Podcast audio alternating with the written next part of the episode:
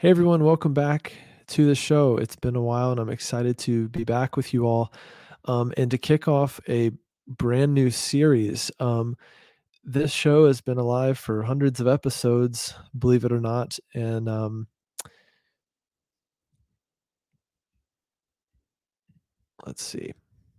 Um, we have been covering the business of therapy for a very long time. And uh, I in my time away from the podcast had the idea to bring clinical topics to you all. And uh, i've been kind of going through a revival myself uh, clinically in finding the ifs model and learning it through people like derek scott who is our guest today. And so what better place to start than to start there with ifs so i wanted to bring on someone who, who knows a lot about ifs to the show today. So i'm really excited to to do that.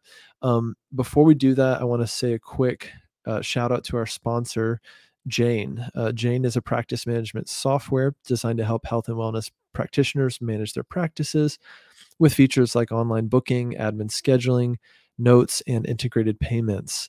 Uh, my practice actually just switched to Jane uh, this month, and it's been a really wonderful transition so far. Um, Jane makes it really easy for you to meet with individuals, couples, families um, you can do one on one, you can do group telehealth, uh, lots of options there. To learn more about Jane and their full suite of features, head to jane.app forward slash mental health dash US. It'll be in the description. That's jane.app forward slash mental health dash US. Uh, you can use the code PPW1MO for month for a one month grace period for your new account. So thanks again to Jane for um, for sponsoring us. So that being said, really excited to introduce my guest for today. Um, Derek Scott is the um, the founder of IFS CA um, and a certified IFS therapist. Really excited to have him.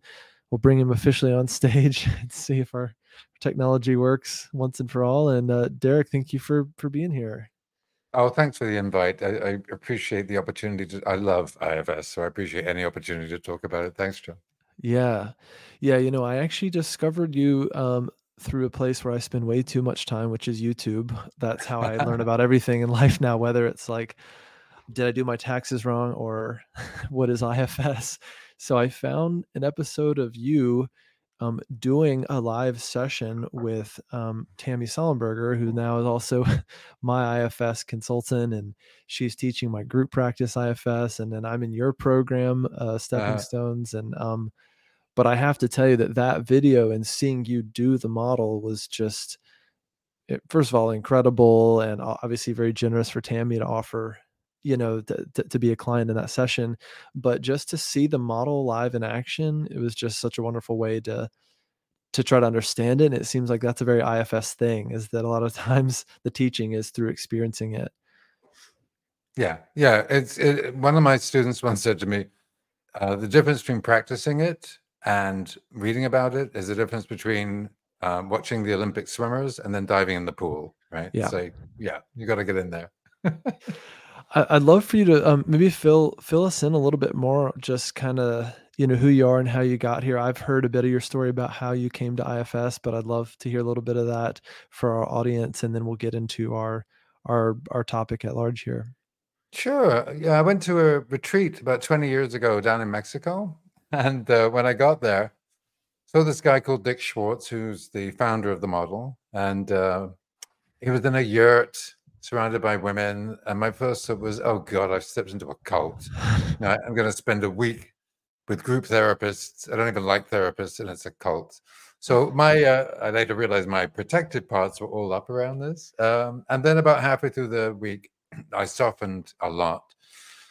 Had the opportunity to be a subject of a demo with Dick Schwartz, which was transformative that one session. And then came home. I was so excited. It's like, this is the thing. Right. So I've got very skeptical parts, and they were kind of yeah. irritated because they were looking for like where it doesn't fit, but it seems to fit. So went to Best Buy, got um, a video camera, made a cheesy little video called "Understanding the Personality System." Got a YouTube channel um, because at the time there was nothing on YouTube, and I thought this is important. We've got to get this out, you know. And then I took the camera back because you can have it for 14 days and not pay for it, which I thought was a good deal. You know, I just went to Mexico. Mexico yeah. expensive. Yeah. And then I discovered I like making videos. Um, it's my preferred way to teach because it's quick and it's clear and it reaches people. And um, writing a book is laborious, so this is my preferred way to get the information out there. So uh, Yeah. yeah, made a bunch No, of I love since. that. Yeah, Yeah. good. Yeah, you have a great, uh, you know, selection between both demos and also more kind of didactic or talking about the model. You have a series where I think it was another therapist, maybe kind of a friend of yours. Uh, Mhm. maybe she's from the UK. I can't remember. Um, uh, who is kind of interviewing you about IFS, but it's a really nice series, um, broken Yeah, up yeah. into different topics. Yeah, that's the IFS for Therapists series, speaking to some of the aspects of the model. Yeah, there's also another one which has so much fun doing where I play the client and the therapist. And when I'm the therapist, I've got this long beard, and when I'm the client, I've shaved it, and it's just so fun. I ran around the house with a step ladder and same camera.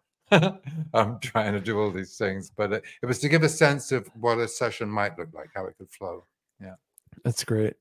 One one time when I was in fifth grade, um, I was running for class president and I had the idea to interview myself in two characters. And I had a like a golf cap and I would wear it forward and I would speak in a really bad British accent. Um, and then I would flip it around and be like the Ah, kid. Um, yeah, yeah, and people loved it and I won. So yeah. Maybe some early parts work there. Who knows? I think we got the same part, except for my accent is genuine. That's the only. Yeah, exactly. I, I have to ask, uh, I'm always curious about how you ended up in, in Canada and, and uh, yeah, how life brought you there, if you if you don't mind. Oh, uh, well, I first came when I was 17. I wanted to travel. I didn't want to go to the States because Uh-huh. it's the States. And um, uh, and I wanted to go somewhere where I could speak English and be understood because my languages are not good. So Canada made sense. And I came to Ooh. Toronto. I was 17. I stayed at the YMCA for two nights. It was horrible. Um, I looked through the paper and I found a, a a room in a shared house downtown, and I went to see it. And it was a there were five young people in the house between 20 and 30, and they gave me the room even though I was just there for five weeks, and they kind of adopted me, and um, I got to live like a young Canadian, not in his parents' home Yeah. downtown Toronto and uh, thought I am going to move here one day. So I got my free education first in England. And at the end of that, it was stay in England with Margaret Thatcher or go to Canada. So um, guess what I did? Yeah. Yeah. Great. I can imagine where you live is quite beautiful. I, I can always see this like glimpse of a tree behind you in your your house there or wherever you are. I'm in uh, British Columbia. Um, Okay. I'm, I'm actually on top of a mountain in British Columbia. It is. It's beautiful. Yeah. Yeah. sounds ideal. Yeah. Um, well, yeah, let's talk about the model a bit. I mean, just wherever you want to begin. Like I said, this is a new series for our podcast, but um, so therapists may have an idea of what IFS Uh-huh. means, what it stands for. Um, uh, some might be totally new to it. If you don't mind, just kind of bringing us into the basics, and then we can talk about. Yeah, we'll find our way into it. Yeah. So Dick Schwartz developed the model in the 80s uh, initially. And IFS stands for Internal Family Systems. He was a family systems therapist, and he realized, got this clarity when working with his clients, when they talked about a part of me feels like this, a part of me feels like that. He's like, wait a second. What if these parts are real? And what if they're organized internally in the same way that external families get organized? And he started asking them about their parts um, discover that indeed the psyche is multiple. We all have a bunch of parts, and we know this intuitively. If I said to you, John, hey, do you want to meet for lunch on Friday? You might say, ah, part of me does, part of me doesn't. We do that all the time. We just haven't noticed that we do that all the time. And then all these different parts of us that have different roles. On top of that, at our core is what Dick called our self, because his clients were saying, well, that's just myself. And that self consistently has the same qualities in all of us compassion, curiosity, um, calmness, courage, creativity, connectedness, a couple of other C words. And what it boils down to for me is kindness. Right. Oh. And so here's an example of that. If you, John, or any of the listeners here, you step outside after this, you look down your street and you see there's maybe an eight year old kid who's crying, like sobbing into their hands. You look around, there's no other kids around, there's no other adults around. John, what's your impulse when you see that kid? Yeah, go right to them, comfort them, get down on their level, eye contact, just Mm-hmm. Yeah, just to to help and be there. Yeah, find out what's going on, right? Yeah. So what are you so what are you doing there? You're being calm, you're bringing your curiosity and your compassion to that vulnerable being. That's who you are. That's simply who you are at your core. Now, for many years in the mental health field, um, a guy called Winnicott um, posited that it, you needed to have good enough parenting to have those kind of qualities. You have to learn them from being well parented. And what Dick clued into was that no matter what's happened to you, no matter what the level of trauma, at your core, this is who you are. Now, that can be covered up by the different parts of you, but at your core, that's who you are. So when we're calling this a non pathologizing approach, the very fact we have to call it that tells you that the mental health field has had decades of pathologizing us. Yeah. What's wrong with you? Where's the disease? But what if there's nothing wrong with you? Well, if there's nothing wrong with you or me or any of us? That's where we start with IFS. And it's Yeah. brilliant because it's, it's accurate. Uh, you know, you all uh, IFS talks a lot about the paradigm shift and um that just continues to kind of floor me in terms of this the position that IFS takes with the person and how we're made. And if someone comes in and they say you know what? I'm here because um you know I, I know that i drink too much and my wife says i drink too much or i went to 12 step and they said yeah you're you're an addict um and you'll always be an addict or whatever it is and they come in with all that heaviness all that shame and of course in ifs we would say they're blended with all these parts Yeah. um sometimes uh, what i'm finding in my clinical work is and still being new to the model is just starting there with the unblending piece, right? So there's a part Mhm. of you that really likes to drink, right? Right. There's a part of you that gets angry and Yeah. raises your voice, right? And then you feel really bad about it, right? Yeah. How do you feel toward that angry part? Right? Can you Uh-huh. can you can you find that angry part right now and just invite it all the way up? Like, why would I want to do that? Right? I'm here to get rid of that part. Yeah. Yeah. Yeah. So, yeah, Yeah. So what we would say then is, oh, the part of you that wants to get rid of that part, would it be okay with that one if we just got to know it? Because what we know is every single part of us, no matter what it's doing, has a positive intent, including, though this is going to sound odd, including suicidal parts, parts that are Sure. actively suicidal. And if someone's listening to this, it might be like, how the hell could that be a positive intent? If you ask it, if you just get curious about these parts, the suicidal part will usually tell you it is aware of other parts in the system holding so much pain, so much emotional distress, so much trauma that life is really just about pain and the occasional escape from it. Yeah. And the suicidal part really could be seen as operating out of compassion itself, right? It's like, let's end the pain, even if it means ending the system. And once that part is respected and understood, it will often back off if it believes there's another option. IFS gives us the other option, which is that what we call yourself or your self energy. You bring that to the part holding the pain. And parts holding pain are usually kids that were hurt, sometimes deeply hurt, and there was no one around to witness that hurt. So a part holds the hurt. When, as adults, we can come to that part in our own system. So this isn't your job as the therapist to fix me, right? A, I'm not broken, and B, it's not your job. But you guide me to coming into that part, and I can say, hey, what happened? What happened? How come you feel so badly? Who told Mm. you you were unlovable or whatever it's holding, right? And when it's witnessed now by me, it can release that pain, which means the protective parts can step down. And uh, that part is a lot more happy and it's not going to get triggered anymore because we've cleared the pain. That's what we're doing with this work. And it's a very, very beautiful and accurate understanding of the human psyche. yeah. Yeah.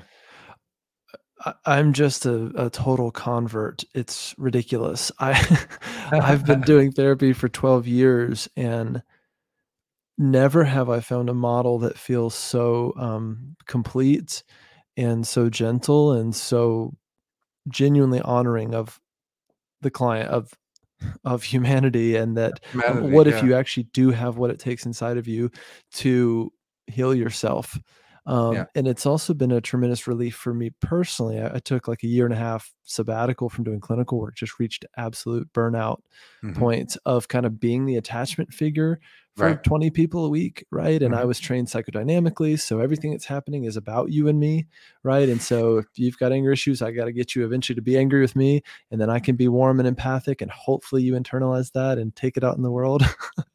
but I've got to take your anger for nine months to get there. Yeah. Yeah. Yeah. And the Um, and the the irony is, you know, if you're warm and empathic to my angry part, another part of me will go, "Oh, I can be angry and I can be met with warmth and empathy." But the original angry part might not have that experience at all because they're different parts, right? So Totally, totally. I want to comment as well, Yeah. John. You talked about unblending. So blending is when a part fully takes us over. So you know, I am angry. That's a part. Mhm.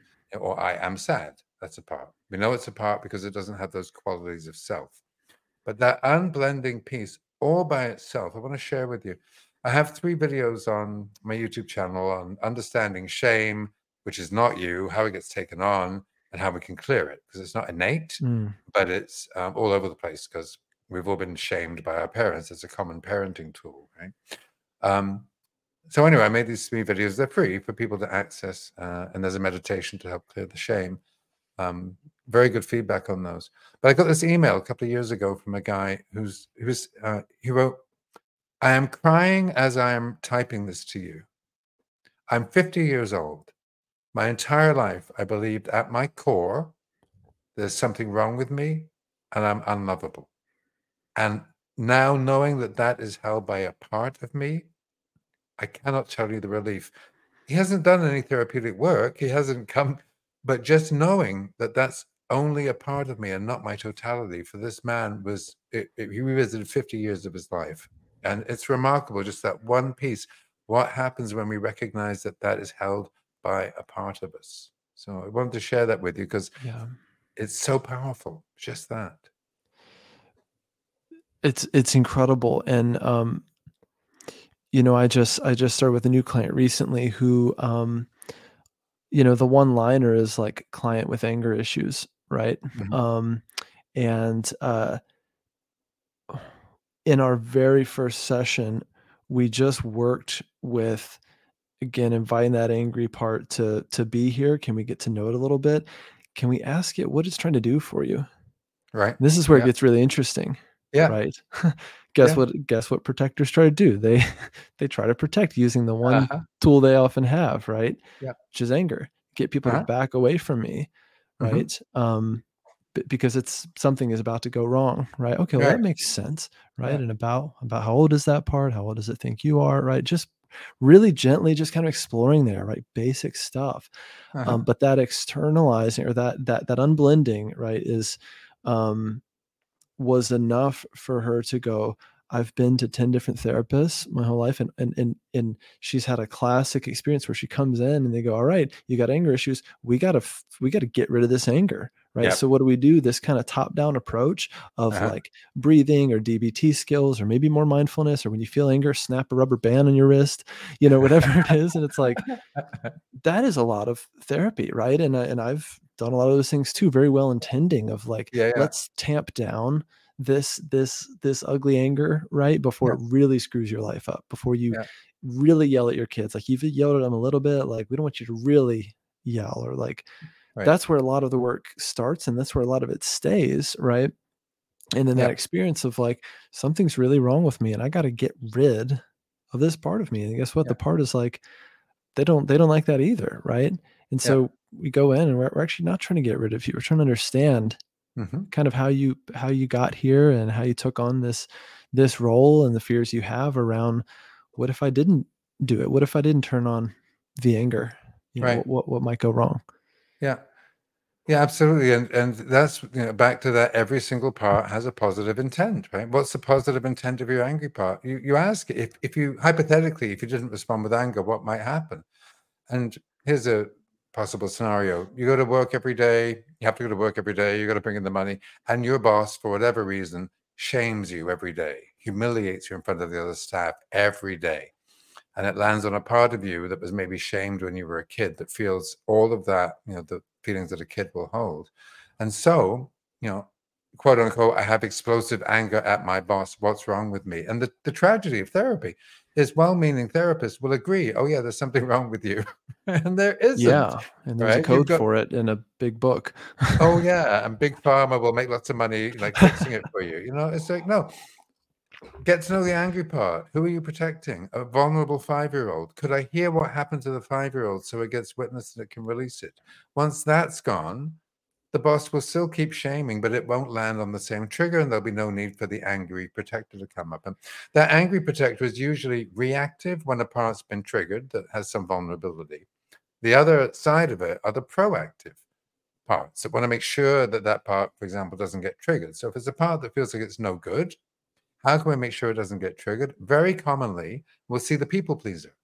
Every single person you meet, you have to pull in some positive energy. You become a chameleon so that they like you. So there's no risk that the part of you that feels mm-hmm. like it's not okay is going to get triggered. That's exhausting.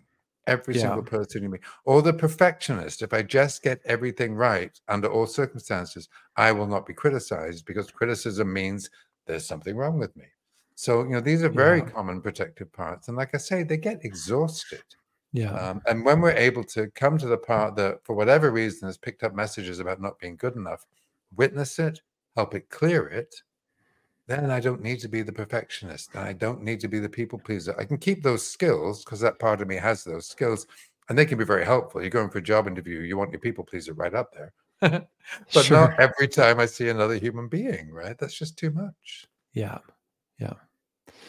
So to, to go further with that, um, so these protector parts operate in part based on the assumption that if a um, a more vulnerable uh, part that is oftentimes very wounded, and like you said, oftentimes can be quite young. In other words, an exile part, the mm-hmm. the exile an exile part can't handle what's about to happen or can't handle right the experience of shame and so we got to do mm-hmm. something about it right either mm-hmm. prevent it altogether in my mm-hmm. in being perfectionist uh, right. perfectionistic or never having flaws right mm-hmm. um, or in the case of uh, um, firefighters, it might look a little bit different, right? In terms of that that response to shame or perceived shame, like something shame is about to happen, so they mm-hmm. jump in. Can you say more about that? That dynamic? Sure. Yeah. yeah, yeah. So you've got the the protective system comes in two halves, if you like. The the ones that are proactive. Let's try and make sure that doesn't get triggered. When it does get triggered, which is inevitable, um, if you just imagine going into work for a moment and your boss says something you know, demeaning to you, if you didn't have your protective part, that part that just got triggered that feels the shame would begin to take over your whole body. And you'd be consumed with like a five year old shame, right? And so your body would kind of cave in a bit. You couldn't make eye contact. You'd probably be frozen in, in, on the spot. You'd probably go red. You hate going red, so you go more red. You wish the earth would swallow you. You might start to cry. That's not safe that's not safe, in, particularly in that environment or in, in very many environments. So to prevent that happening, that's when what we call the firefighters come in. They put they distract from that emotional fire. Anger, if it's available to you, is a very common one. Um, you might decide you can hang out till lunchtime, but then you're going to go to the bar. You might sneak out and smoke a joint. You might go to the slots on the way home and do some gambling. You might suddenly get very tired. You might uh, use food right? Um, binging and mm-hmm. purging food. Um, if you're, this is more common with a usually a young women's demographic, but you might cut to mm-hmm. relieve, relieve, the emotional pain. Um, these are many of these activities are not socially supported; they're kind of frowned upon, right? So the manager parts of us that like to manage our lives, like the perfectionists and the people pleaser, they want us to look good. They're very concerned with social mores. When the firefighters do their reactive, immediate thing, they don't make us look good. so that's when you hear in your head, you know, why the hell did you do that? What's wrong with you? Well, I had every right to be angry, blah, blah, blah, blah, blah. Yeah. And you'll hear them, you'll hear them fighting inside your own head. Right. And that's, uh, we call that a polarity. But that when those guys are going at it, the part that we don't attend to is that um, five year old that feels like it's not good enough. And that's the gift of this is recognizing when those extreme uh, behaviors are occurring that they're coming from parts that are extremely protected because there's a part in extreme distress. And that's where we go. So when I make a bold statement like, there's nothing wrong with you or me or any of us, many of the people listening to this will say, oh, he doesn't know me. He doesn't know the things I've done. If you come to the part that did those things and you ask it how it was protecting you, it will have an answer. So we could even go to the example of Trump, right? Mhm. I don't know what happened to that man's childhood, but I can guess because what I do know about him is he's achieved, if you like, the highest position possible in the land, and it's not enough, which means he's not enough, which means there's a little boy inside of him, whatever that boy picked up, he's not good enough. And his protector has taken him to this place where you can't go any higher, really. And he still doesn't, at his core, feel like he's good enough because that's not the answer. The answer is to come to that little boy and say, Hey, sweetie, who told you you weren't good enough? What happened? If he was able to do that, he wouldn't be acting out in all of these, frankly, horrific ways. And I realize that some of your listeners are going to be Trump supporters, but I got to speak what's true for me, right? Looking at the United States from Canada, it's like, what on earth? like, really? Um, but a lot of that you can look at as protected parts connected to exiles.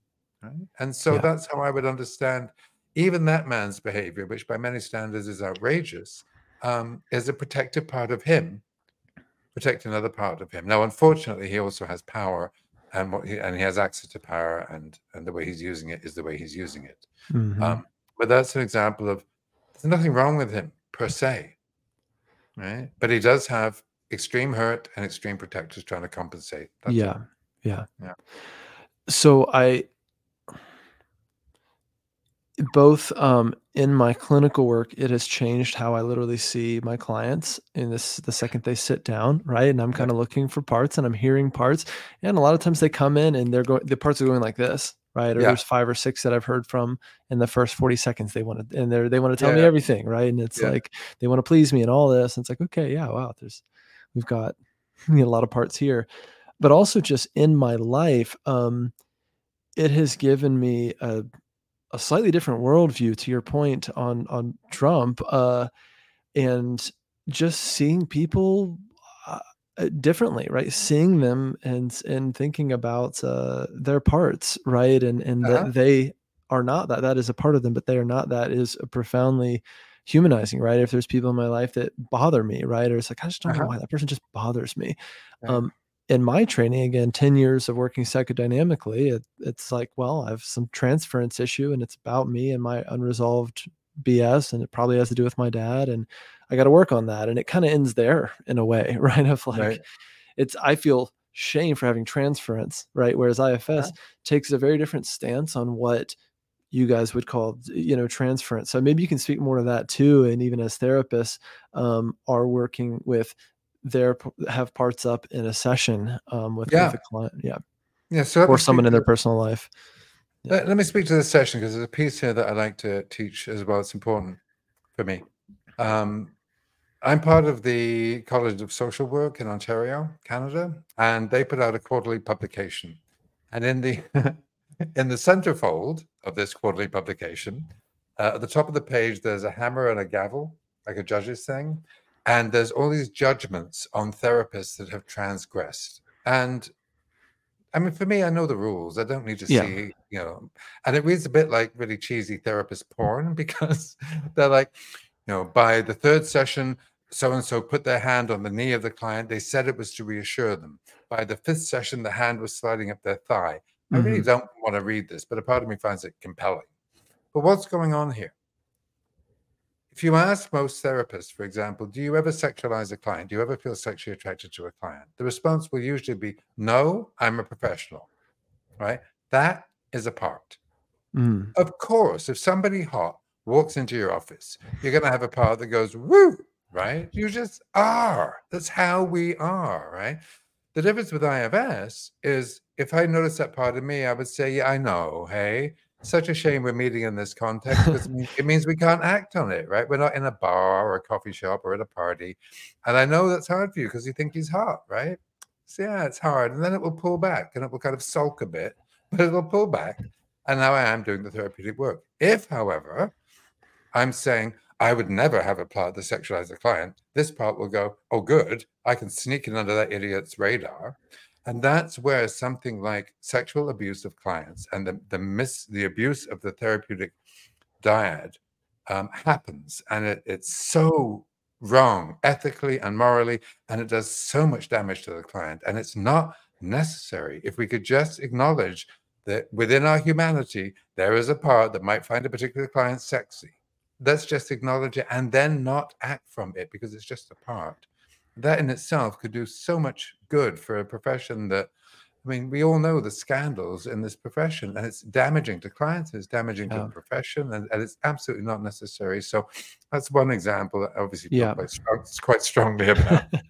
so, Well, I, you know, again, I it, my kind of therapist part translates things from psychodynamics into IFS now, and so thinking about kind of like um you know the role of suppression right? Or of like i have a thought that the client's attractive and i need to work really hard to get rid of that thought or suppress right. it right. and then i feel kind of bad about it. And like what kind of therapist am i? What kind of monster am i right? Uh-huh, uh-huh. and and and that is just almost exactly the opposite of what you just walked us through Uh-huh. right? Yeah, which yeah. is like of course that that part is feeling some attraction. Oh yeah that makes sense and you're feeling that. Yeah i, I get it. You can just hang out and Yeah. you know see how the session goes and you're bringing your parts along for the ride Yeah. but just like if you were trying to get anyone in your life to like change we don't get people to change by shaming them by guilting them right by Right. coming at them by going why, why are you doing that right why are you being attracted again you know Uh-huh. we have a lot at stake here and it's like then then the part feels shame or they come back twice as strong right? And i find that is that's very true. Like to me it's also Yeah. why like things like interventions don't really work. You have 10 people coming and going hey you're you're an addict and you need to stop right or whatever. Um and then that you know you, you might kind of uh uh manage that you know I, I don't know quell that part for 30 60 or 90 days or whatever and then it comes back twice as strong or people relapse or whatever it is. So i just see i just see all that in a different way now seeing the world and my clinical work through an ifs lens That's great. Yeah, it's a great example. And like in the recovery uh, community, they have this term, the white knuckle drunk, right? Yeah. And what that means is you can go to the party, but you're clenching your fists the whole time. You will not drink because the manager parts can make sure you don't, but you're not comfortable. You have to leave by nine o'clock because you're so stressed out. yeah Well, that's, it. I mean, if your goal is to not drink, you, you can do it for a period of time, right? But if you come to the drinking part and say, hey, how come you're drinking? Oh, you're connected to a part that gets socially anxious. Okay, maybe we could get to know that one. Oh, that one tracks back to your first day in the playground when you got beaten up by the other kids and they laughed at you and you felt like you couldn't handle social situations. Great. Let's get that five year old out of there. All right, let's help that one out. Let's hear its story. Then, no more social anxiety, no more habitual need to drink. Now, addiction is a bit complex because if it's, if it's been going on for years or decades, it becomes an habituated response and it takes a bit more work. It's not that straightforward. But those are the essential dynamics around parts that will uh, use substances because there are other parts that they're connected to that are feeling distress. And not to say that everyone that has a drink has an XL part. That's not it at all. But if it's if it's habituated and it feels compelled, any behavior that feels compelled, you're looking at a part that's holding distress. So the compelled people pleaser, the compelled drinker is essentially the same, right? It's being compelled by another part that we can help. I want to come back to this and also the role of trauma in our parts. Um, Mhm. I also just want to take a moment, number one, to tell the folks that are here live watching. Um, if you have questions for Derek, we got about 10 minutes left. Um, please ask them in the chat. I'll bring them up one by one and um, and we'll see if Derek can kind of talk us through them. I also want to give uh, Derek just give you a second to let people know exactly how you you know help people learn IFS, how you help therapists, and and of course where they can go to learn about your programs, and then we'll we'll keep talking. Sure. Thanks, John. Yeah. So if you're curious about any of this, you can go to my website, ifsca.ca. It's pretty straightforward. Um, I offer a four month course which uh, teaches mental health professionals, uh, the one you're in, John, um, how to really get this model so that you can practice. You have practice sessions, there are consult groups, there are didactic teachings. And the end of the course, by the end of the course, you'll have a sense of how you can operate therapeutically from your own uh, what we call self. And it's funny, John, because I know your work has has been about helping therapists build their practice. IFS is the emerging paradigm in mental health. And so if you train in this modality and you get good at it, your practice will be full within two years because people will Yeah. refer to you and they'll refer their friends and family to you. So, uh, and you're not tired at the end of the day. You do not burn out with IFS because you are not responsible for the client. You, ne- you can't be. It makes no sense. The other option um, for anyone is to go to my YouTube channel. I think it's Derek Scott YouTube or IFSCA YouTube. If you Google that, you'll find me. Whole bunch of free videos, right? Especially, I designed a lot of them for people that cannot afford therapy but want to learn how to do this for themselves. So please visit the YouTube channel if you'd like to do that. Thanks, John. Great. Yeah, and the program has been amazing for me so far. Um, you know, and and um, uh, it's very experiential. So we're also practicing IFS with Mhm. one with one another, which is perhaps the best way to learn. Um, it's also for for myself and some of the folks in my practice groups the first time we've done therapy in front of anyone in 10 years so we naturally had parts up around that, right? I had Uh-huh. this kind of 17 year old um, uh, part who almost like reading in front of the classroom, you know, Uh-huh. being a teenager and fumbling through it or, you know, Yeah. feeling embarrassed or whatever it is. And um, a lot of parts up around what if these people judge me? What if they think I'm a terrible therapist, right? And then, Uh-huh. of course, it's like, okay, work with that, right? And learning to work with our own Yep. systems is just such a huge part of the training, which I so appreciate. And uh, um, it's not easy, you know. And I, IFS, I one of my martial arts instructors used to say, "Simple but not easy, simple but not easy." And I think Uh-huh. some of that comes up with with me even just practicing the six Fs. You know, it's like simple but but not easy, or not easy to do it um, Uh-huh. smoothly. You know, with clients, and while also um, working with your own system. But what you're doing, John, is you're learning the nuances of the work, which is so important. A lot of Mhm. people, a lot of therapists will read books on IFS and think they can do it, and they can't, and it doesn't work. So once No, you've got not the, at all. once you no, once you've got the nuances, it's like, oh, that's what's going to make you an excellent IFS informed therapist. So and people's systems are so different right some clients Right. sit down and right away you're working with parts and you're going deep and uh, there's an unburdening on the table other other clients you step in and it's um, it's chaotic parts are very up it's it moves very fast and it's hard to even get them to work with one part. At the end of the session you walk away going i'm not sure if we got anywhere today.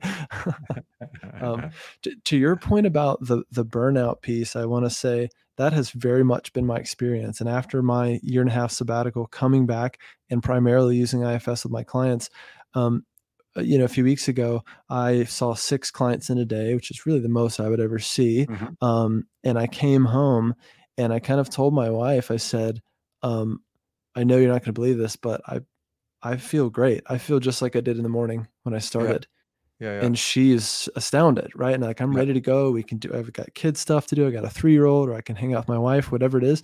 Whereas the last ten years, it's like six sessions, and she knows I need to be in the the basement alone, like with my headphones on for at least two hours before I can even like talk to her. Right? It's just Yeah. psychically, uh, it- just so much to take on. And so, whereas now, it truly is between clients' parts, parts and self, right? And that self Uh-huh. the parts connection and that has just been such a tremendous relief that um I don't have all the answers. So they come in and they go, you know, I'm thinking about uh, breaking up with with my partner, and do you think I should? I, uh, and they, they just bring that on you and they put it in your Uh-huh. lap, right, Yeah, or yeah. whatever it is, or that I need to be their attachment figure to Mhm. help them resolve Mhm. some some relational trauma or whatever it is. So,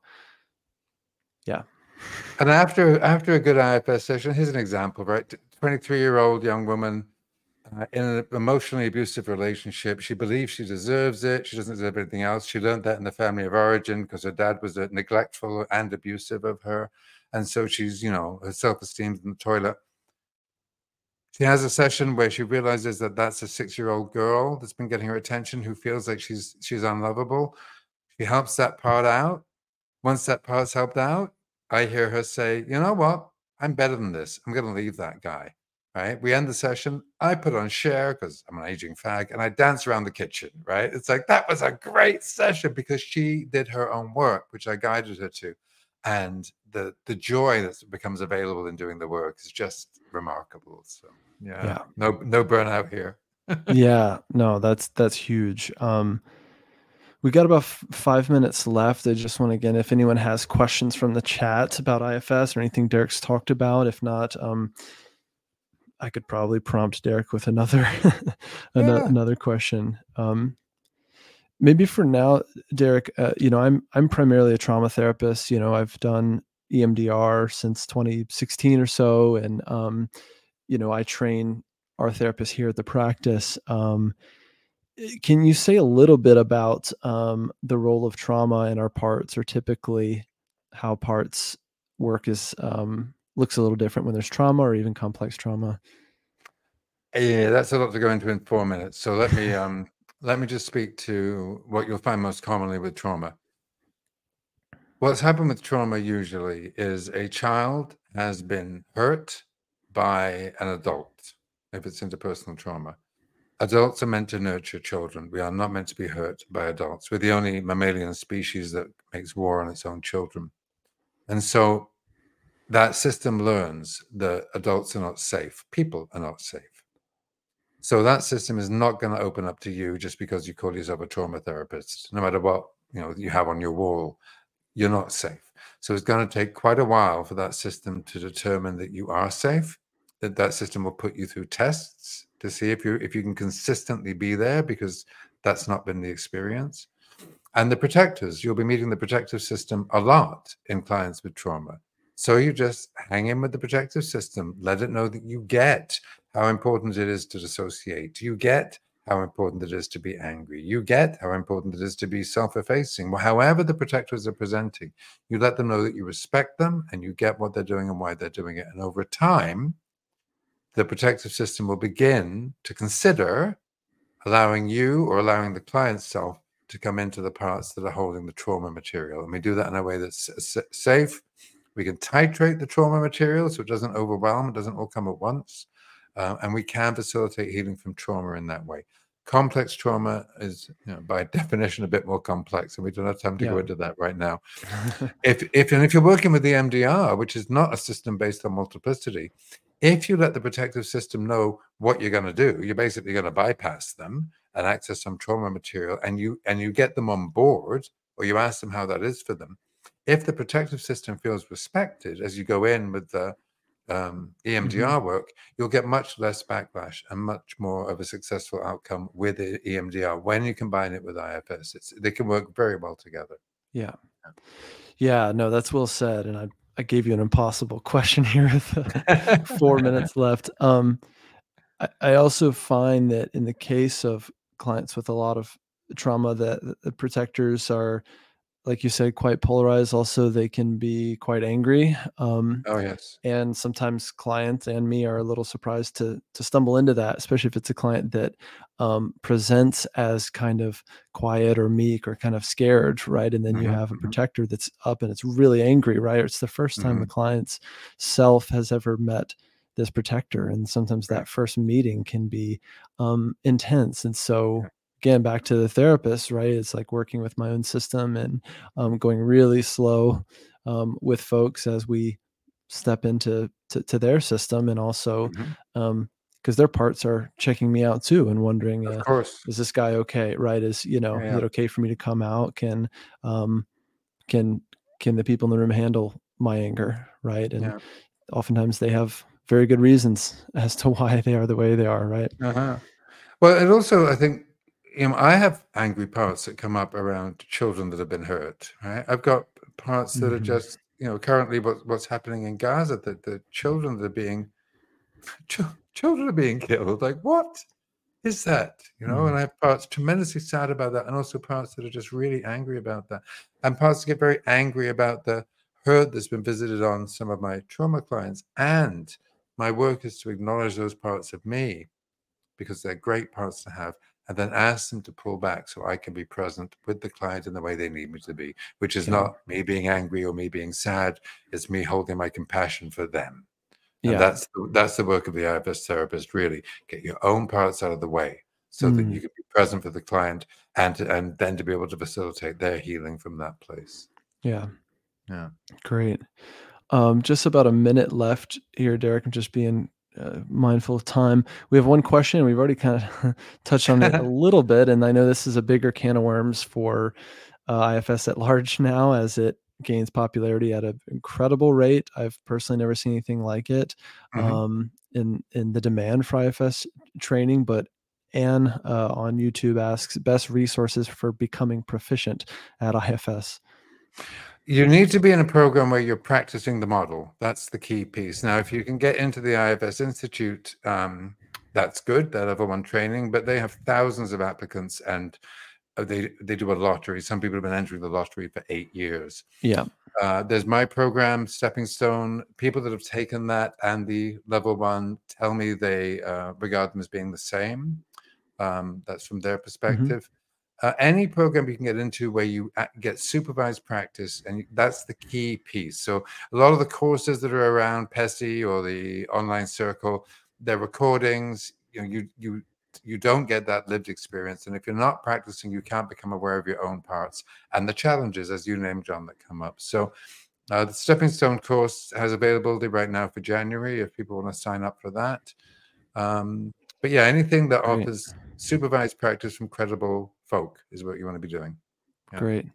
Yeah, and again, I'm um Derek's not paying me to say this, but uh, I'm part of his Stepping Stones program, and it's wonderful. It's a really great blend of didactic, so teaching just mm-hmm. enough, but then letting us try it, right, and work in practice groups, and be the client, and be the therapist, and be an observer, right, and then we get our questions answered the next week in a consulting group. It's just a really nice flow of practice and learning.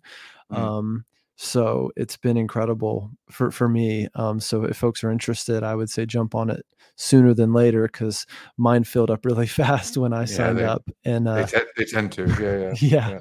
So next one starting in january as derek said um, ifsca.ca to learn more about stepping stones program um, I've got a link to Derek's uh, YouTube channel here in the chat. I'll also put it in the description. And um, yeah, make sure to check out his channel and subscribe there as well, and reach out um, if you're interested in um, in one of his programs. So, Derek, I can't thank you enough for being here. Just getting us started in this uh, new chapter of our show over here. So um, it's been really wonderful. I can't think of a better teacher to come and and warm us up to um, to, to learning about IFS. So thank you again. I appreciate the invite. Thanks, John. I'll see All you. Right. Thanks, Derek. See everyone. Have a good week. Bye. Bye.